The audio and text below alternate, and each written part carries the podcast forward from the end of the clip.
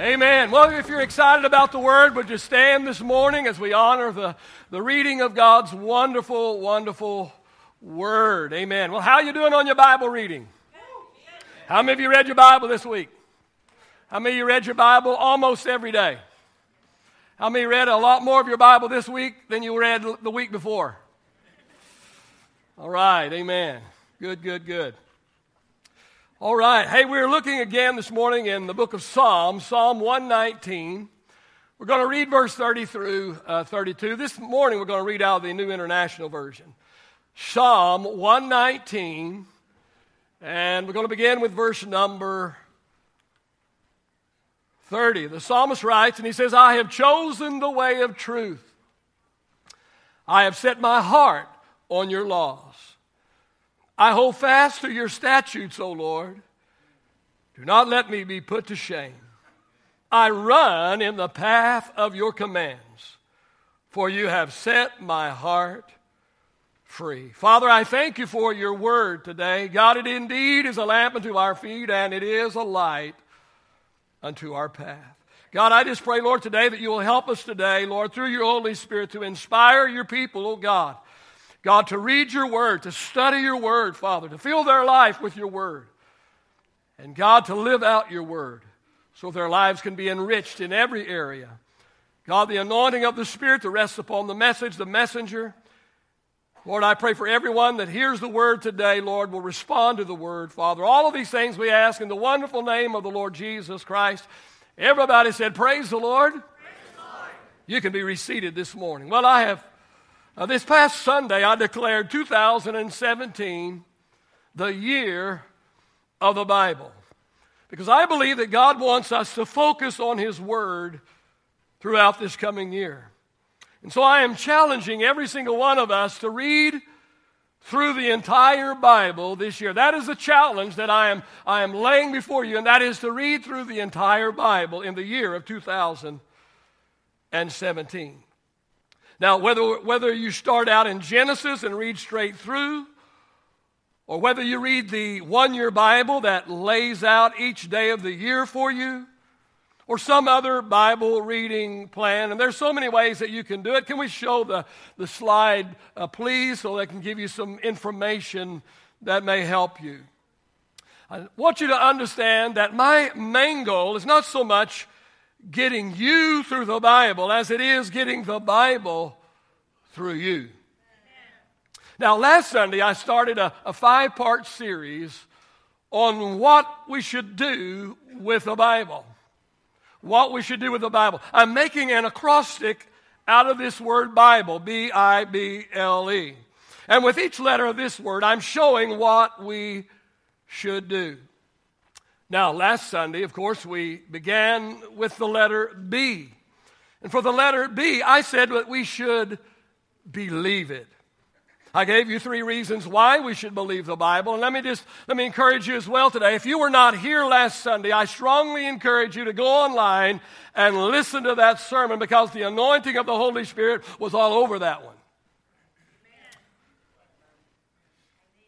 Today we're going to take on the letter I, the letter I in our acrostic of the word Bible. What should we do with the Bible? Well, for the letter I, we should inhale it. Inhale it. Now, to inhale means to breathe in. It means to ingest. It means to absorb. Psalm 119 and verse number 36 in the New Living Translation says, Give me an eagerness, an eagerness for your law.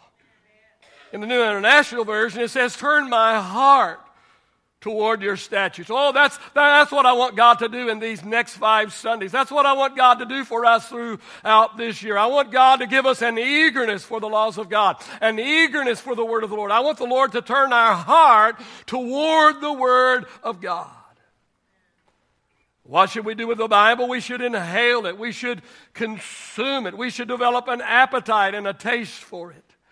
I believe that we should feed our spiritual man as much and as often as we feed our natural man. You see, if we fully understood the value of God's Word, if we truly understood uh, the worth of God's Word, then, then I believe that, that, that we would be much more diligent in reading and studying and applying God's Word. I love coffee. I especially love my coffee. And I love it most the very first thing in the morning. Before eggs, before pancakes, before bacon, before toast, before cereal, before donuts, I want my coffee. But I didn't always like coffee. Fact of the matter is, at first I hated coffee. I was a 14 year old boy and I was working Saturdays and summers as a drywaller in my father's construction business.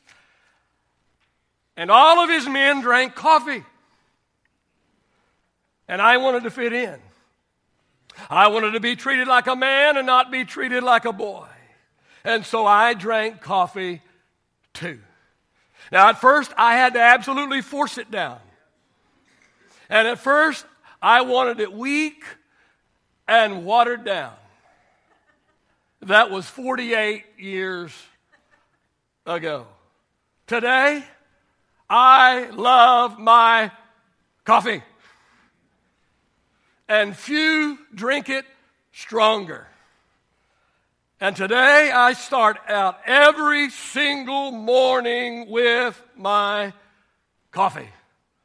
What am I saying this morning? I'm saying that we need to develop a taste for the Word of God. We need to drink in God's Word every single day. We need to make God's Word priority. And as we do, I believe that we will begin to desire it. I believe we will begin to love it. I, begin, I believe we will begin to crave it. I believe we will begin to, to want to fill our lives up with the Word of God. I believe the more that we read it, the more that we're going to grow in it. And we're going to begin to desire more of the stronger parts of the Word of God.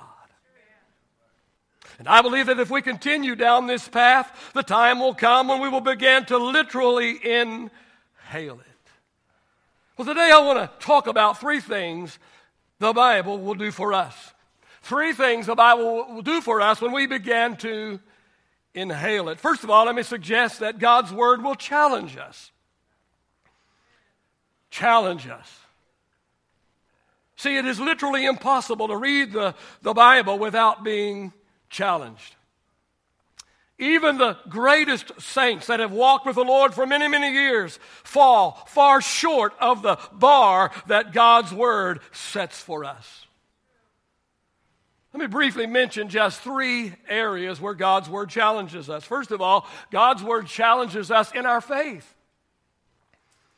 In our faith. And you can jump in here anytime you want to and help me out a little bit. You know, when we read stories like David, uh, probably 17 years of age or so, when we hear read stories in the Bible about David uh, going before the giant, probably nine or 10 feet tall, uh, with only a slingshot and a pocket full of rocks, and yet, and yet God used David to bring a great victory and bring down the giant. When we read the Bible, we read stories about the three Hebrew boys, Shadrach, Meshach, and Abednego, who refused to bow to an idol and find that the Bible says they were thrown into a furnace of fire, but the Bible says that God sustained them in the midst of the fire. And when they came up out of the fire, not only were they still alive, but the Bible says that, that, that their clothes didn't even smell like smoke. When we read stories in the Bible about a man by the name of Peter, who the Bible says who literally walked on top of the water, and on and on and on and on the list of the stories in the Bible goes, all of these things being done through faith. Listen, how many know that God's Word will challenge our faith? Matthew chapter 19, verse 26 says, The things that are impossible with man are possible with God. Matthew chapter 21, verse 21 and 22 said, Jesus said, If you have faith, and Jesus said, and you do not doubt in your heart, Jesus said, you can literally move mountains. Listen to me this morning. Listen, God's word, when inhaled, will challenge our faith. What God has done should give us faith for what He will do. Did you hear me this morning? I said that when we begin to read the Word of God, when we begin to read the stories, when we begin to read of the incredible things that God did through ordinary people that had faith in God, when we begin to read those stories and we read the Word of God where Jesus said, Greater works than I do shall you do, and you can do even greater than I have done. When we read these kinds of things, when we inhale the Word of God, it should challenge our faith to believe that what God has done in the past, He can do in the present. And what God has done, God can do. I don't know about you this morning, but I am motivated this morning to believe today that the God of old is the God of today, and the God of the past is the God of the present, and the God of the Bible is still our God today.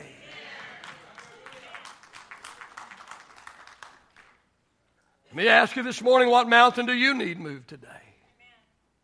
What impossible situation do you need removed from your life? I'm telling you this morning that if God could give Joseph favor and if God could protect David from a den of hungry lions and if God could take Saul, the greatest persecutor of the early church, and turn him into Paul, the greatest promoter of the early church, surely God can turn your situation around as well. You'll begin to inhale God's word. God's word will challenge your faith, and you will begin to believe that what God has done, He will do. But not only will God's word challenge us in our faith, but also it'll challenge us in our family. In the book of Ephesians, chapter 5, starting at verse 22 and then continuing on through chapter 6 and verse 4. The Bible gives us specific instructions about the family. Specific instructions about how husbands are to treat their wives and how wives are to treat their husbands. How fathers are to treat their children and how children are to treat their parents. Write this down this morning. I don't know if it's in your notes or not, but the Bible is the foundation that happy families are built on. The Bible is the foundation that happy families are built on. Listen, listen to me this morning. If you want things to go well for you and your family, get your instructions from the Bible. Let me tell you this this morning healthy families are made up of healthy people. Healthy families are made up of healthy people. Emotionally healthy people are people who know what God's Word teaches and then live according. We need to understand that God's laws are given to us for our benefit. God's laws, God's laws are given to us for our benefits. A lot of uh, for our benefit. A lot of people look at the Word of God and they think that they see the thou shalt and the thou shalt nots, and they think that God is being a little narrow-minded. They think that God, you know, is trying to be mean to them. That God is a, you know, is is is a is a bad God. But listen, every, listen. What we need to understand is when God's Word says thou shalt not, what it is actually saying is do yourself no harm. See, I've lived long enough now to notice the difference in the lives of people who align their lives according to God's Word and those who don't. And the difference is huge. I've watched people walk away from the teaching of God's Word, and more often than not, their lives suffer significantly for it. The Bible is the foundation that happy families are built on. But not only will God's word challenge us in our faith, not only will God's word challenge us in our family, but, but also, let me, let me suggest this God's word will challenge us in our finances. Proverbs chapter 3, verse 9 and 10 says, To honor the Lord with your money and with the best part of everything you produce. Then he will fill your barns with grain, and your vats will overflow with good wine. Giving to God is a challenge. And especially the way God's Word teaches us to give. Because the Bible teaches us to give to God first. The Bible teaches us to give to God our very best. The Bible teaches us to give to God out of our need. And the Bible says that if we do this, then, say then, the Bible says that if we will do this, then God will provide for us, then God will fill up our barns. our thinking, our thinking is opposite of this. Our thinking is God, God, if you will fill up my barns, God, if you'll fill my barns up first, then God, out of my surplus, I'll give you some. God, after my needs are met, God, after my wants, wants are satisfied. God, after you fill up my barn, after my barn is full, after that, then God, I'll give to you out of my abundance, or I'll give to you some of my leftovers. This makes more sense to us. But that is not the Word of God. The Word of God teaches us that God is to be honored above everything, that He is to be honored first with the first fruits of all of our increase, that we're to give God our best.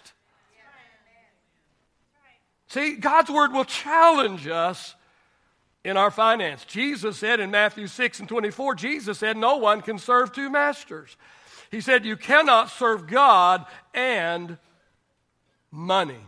See, see, money and what God requires of us in this area separates a host of people from God.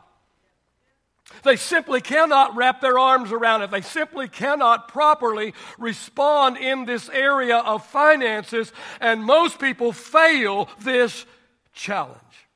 But what most people do not understand is this, and that is the greatest principles for financial success are found in the Bible. I'm telling you this morning, if you want to be financially sound, if you want to be financially prosperous, if you want to be financially blessed, amen, I'm telling you that the greatest manual, the greatest manual that you can find for finances, the greatest principles of financial success can be found in the Word of God. God says, if you will honor me, God says, I will bless you. God says, if you will tithe. He said, I will open the windows of heaven over your life and I will supply you with all of your need. God says, I will, I will rebuke the devourer for you. God says, I will be your protector. Amen. The greatest principles of the Word of God for, or the greatest principles for giving, are the greatest principles for financial success are found in the Bible.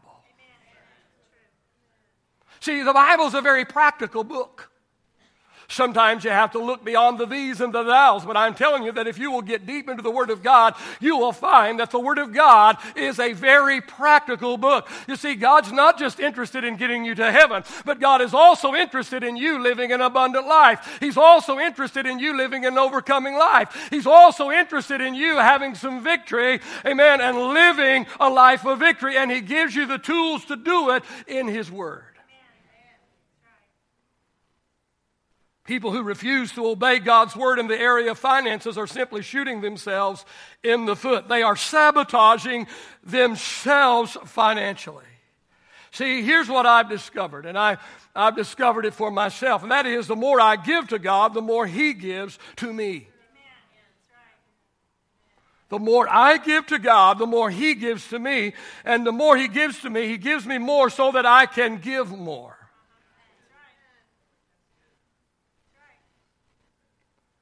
The Bible says in Proverbs chapter 11, verse 24 and 25, the wisdom writer says, Give freely and become more wealthy. Be stingy and lose everything. He goes on to say, The generous will prosper, and those who refresh others will themselves be refreshed.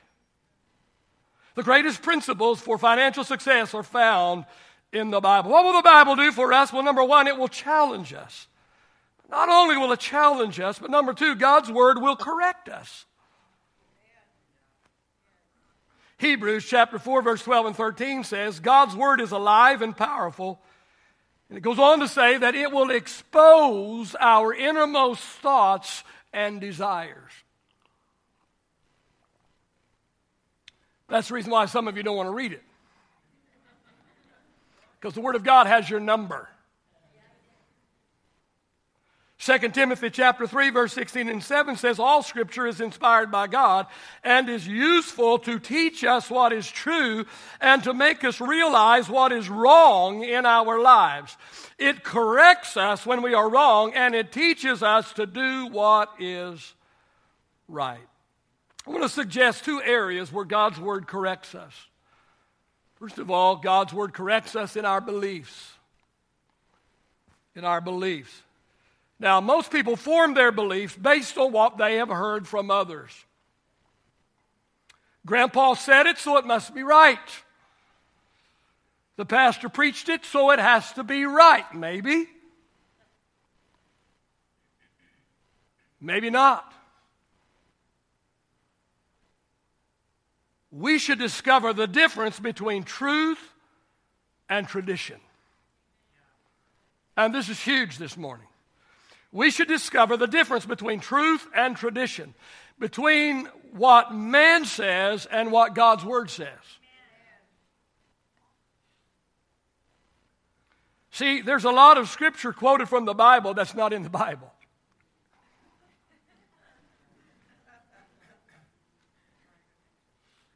Read the Word for yourself, study it yourself. Let me tell you this this morning. If you cannot back up your beliefs with the Bible, it's time for you to change your beliefs. I'll say that again. If you cannot back up your beliefs with the Bible, then it's time for you to change your beliefs. And I'm going to tell you this morning that truth and tradition don't always line up. I know what I'm talking about. I was raised in tradition. I know a little bit about it. I know a whole lot about it. And a great eye opener was to me when I began to begin to read the Bible for myself. It's a big eye opener. Because truth and tradition don't always line up. And I want to say this this morning when truth and your tradition don't line up, you need to choose truth over tradition. I don't care that Grandpa said it. I don't care that Uncle Joe preached it. It's the truth that trumps over tradition. I think it's interesting. I only find 10 commandments in my Bible, so why did my Pentecostal church preach a thousand commandments when I was growing up?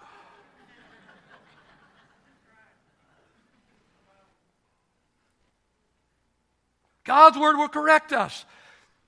If we read it, if we study it, if we inhale it, 2 Timothy 2 and 15 says, Study to show yourself approved unto God, a workman that does not need to be ashamed, but correctly handles the word of truth. We need to correctly handle the word of truth. Listen, you can take the Bible and make it say anything that you want it to say. You can pick out a little portion here and a little portion there and a little portion there and put that all together and make it say anything that you want it to say. We don't just need a little portion here and a little portion there and a little bit here and a little there and a little there and somewhere else. No, we need to get a handle. That's why we need to read all of the Bible. That's why I'm trying to get you through the entire Bible. Amen. So you won't just have your one little two or three or four or five little key scriptures. Amen. Or those few little things that you know. No, no, but you'll be able when you come come across something that's a little interesting or maybe a little bit even seems like a little bit controversial or maybe even a little contradictory to something, but if you know the whole Word of God, you know what the whole Word of God is, you know the principles of all of God's Word, you know what God's Word is saying in its entire book, not just in one little scripture somewhere. Does that make sense? Proverbs 25 and 2 says it is God's privilege to conceal things. It's the king's privilege to discover them. May I suggest to you today that the deeper truths of God's Word are hidden deep within the pages of the Bible. And those who are willing to inhale God's Word, to them will these deep truths be revealed. That's why daily, daily I pray to God to reveal His Word to me. I ask God on a daily basis, God, open your Word to me. God, reveal your Word to me. I pray daily, God, help me preach a doctrine that is pure.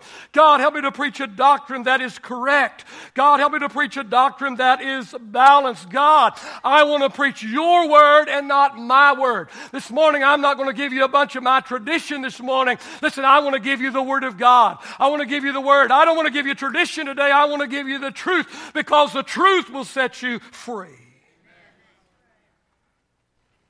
Not only will God's word correct us in our beliefs, but also it'll correct us in our behavior.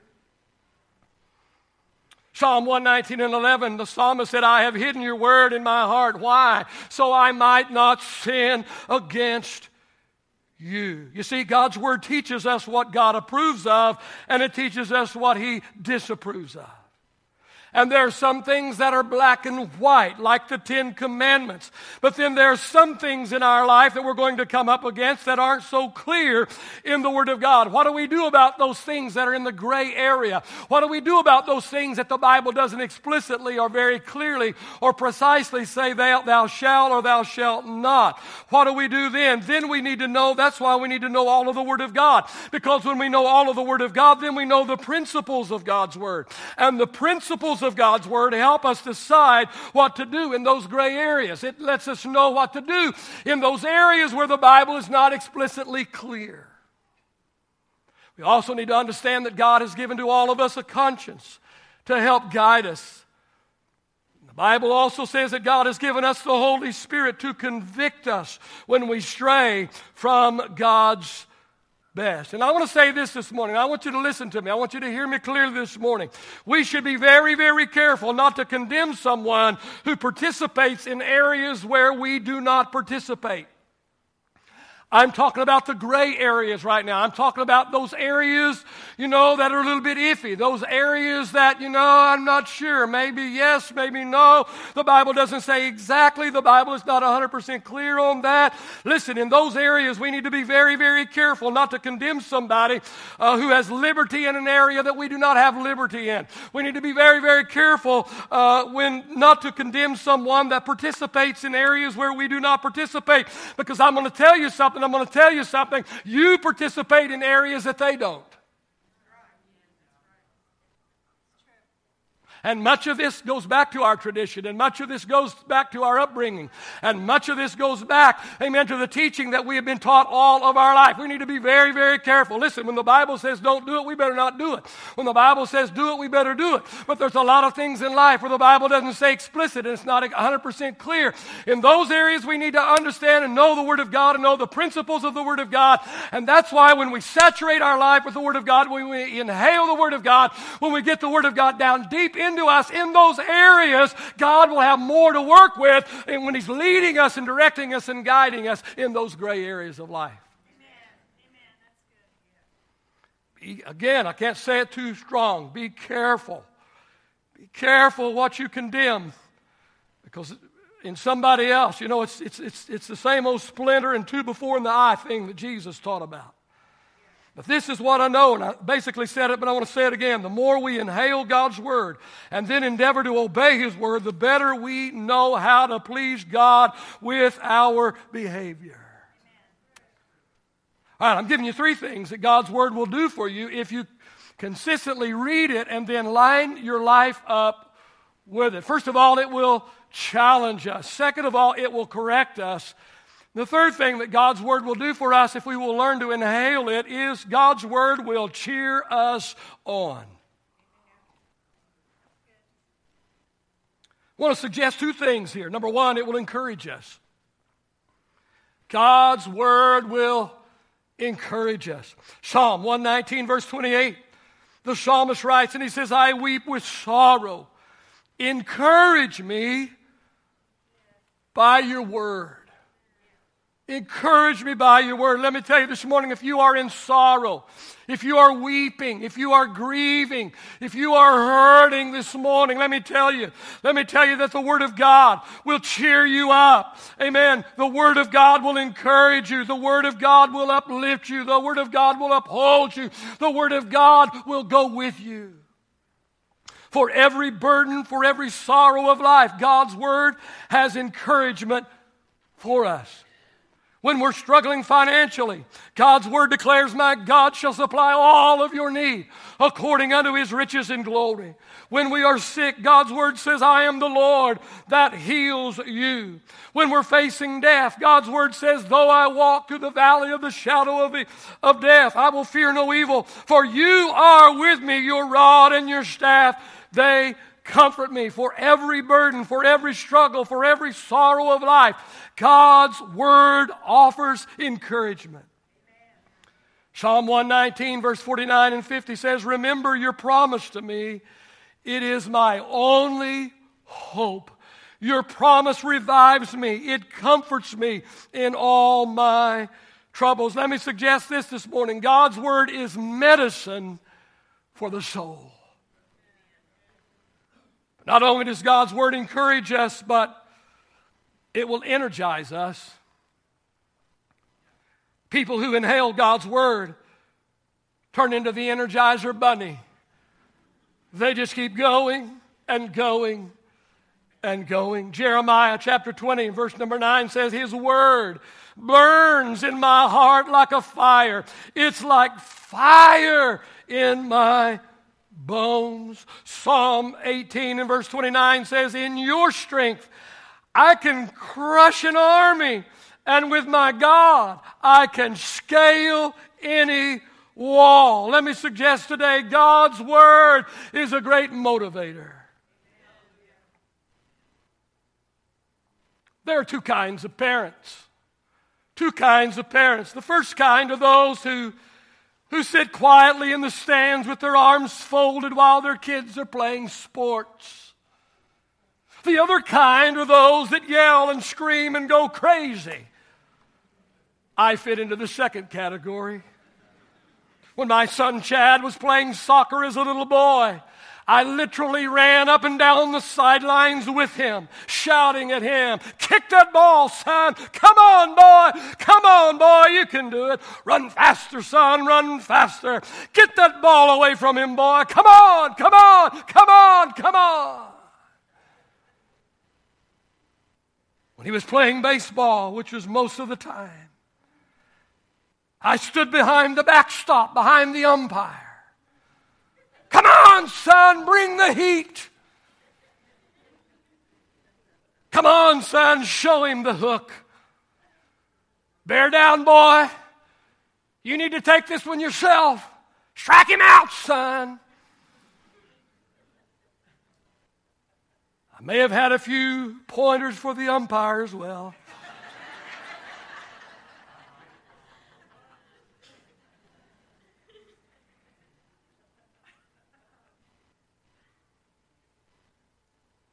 What's my point? I was my son's number one cheerleader. His father's words motivated him. I tried to encourage him. I tried to energize him. Oh, oh, what will the Bible, what will the Bible do for us? How can it help us? What will our Father's words do for us? I'm telling you that God's word will cheer us on. God's word will build up our faith. God's word will encourage us. God's word will energize us. So we need to read it. We need to study it. We need to come to cultivation classes on Wednesday night and hear it taught. We need to be faithful faithful to celebration service on Sunday morning. We need to hear the man of God that has shut himself up with God all week, who has agonized with God for direction for the service, who has literally begged God for fresh manna and fresh oil to be poured upon him, who's literally begged God for a fresh anointing of the Holy Spirit to be upon him, has literally asked God to make him God's very mouthpiece, that when he opens his mouth, it will not just be a sermon that will come out, but the word of the living God will come forth, amen, with liberating power and anointing. Amen. I'm telling you that God's word will energize you. God's word, amen, it will motivate you. God's word will encourage you. Are you excited about the word of God this morning?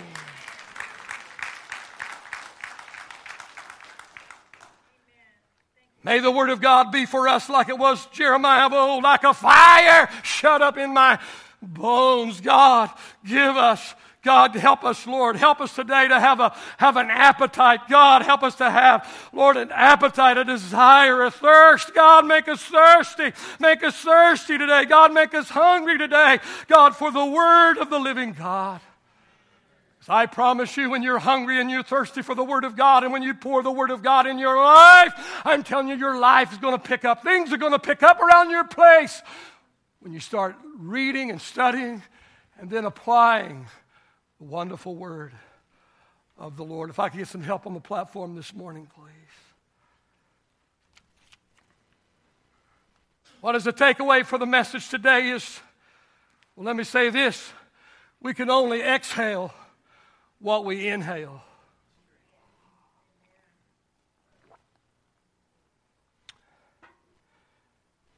God's word is to be taken in and then lived out.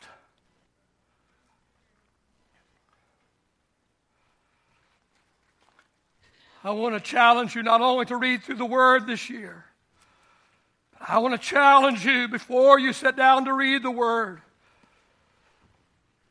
that you just say, God, open your Word to my understanding.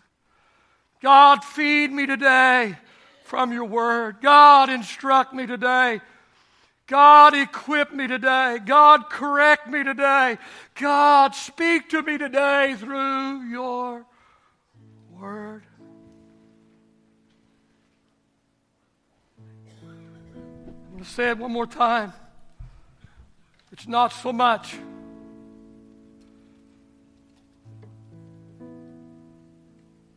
That I want to get you through the Word. So at the end of the can say, I read the Bible, ha ha. It's not so much that I get you through the Word, but that I get the Word through you. Amen. So I challenge you when God really begins to speak to you through His Word, slow down.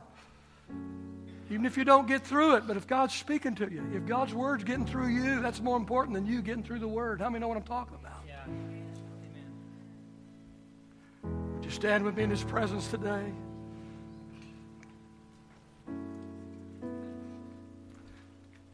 God, the Bible says you sent your word and healed them. God, you said your word is powerful.